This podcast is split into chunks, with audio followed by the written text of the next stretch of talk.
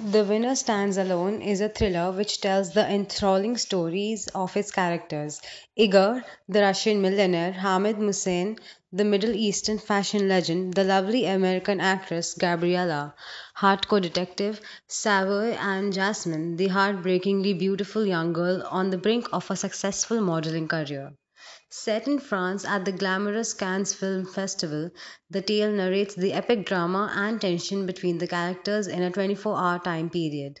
Igor, the extraordinarily intelligent and religious as he is, is here to murder people in order to send the message to his ex wife Eva that he still loves her. Incidentally, Eva left Igor for Hamid Hussein. Gabriella, a Chicago girl, is here to land the lead role opposite a big star. Savoy is desperate to solve the case of a serial killer in usually eventless Cannes. Jasmine is the young model everyone wants, but she is searching for the perfect offer. Don't be deceived by the size of the book. Big as it looks, every single page is the opposite of boring. Coelho hasn't dragged the story for too long and has beautifully crafted the story into a page turning thriller which holds your interest till the very last page. The Winner Stands Alone is such a phenomenal novel about everything in life.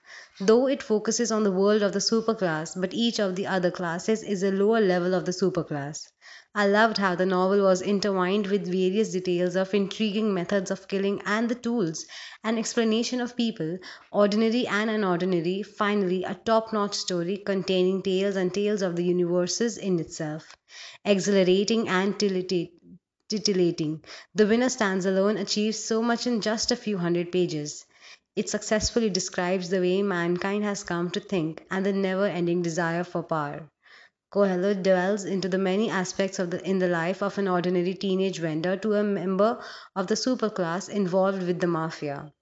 I loved the way Coelho tells the story of each and every character in the book so delicately and with such intricacy in describing what made them how they became.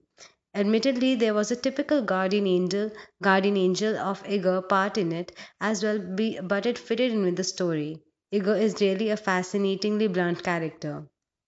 He manipulates each of his victims in such subtle ways, yet with a definite craftiness in his manner. How he knows the anatomy is so full of sagacity, yet he has a dark side. It was so breathtaking to read the things that goes into, goes on into the minds of the killers. Paulo Coelho has done it again, and this beautiful candid story about the complicatedly compelling Igor Eva, who is forever stuck in time, and about the unconditional capability of Hamid to love. Apart from that, each and every character has worked upon and made it into something more than just a name to be forgotten soon. Jasmine, Gabriella, Savoy, even the pathologists were all such extraordinary people, stuck in something extraordinary and out of their reach.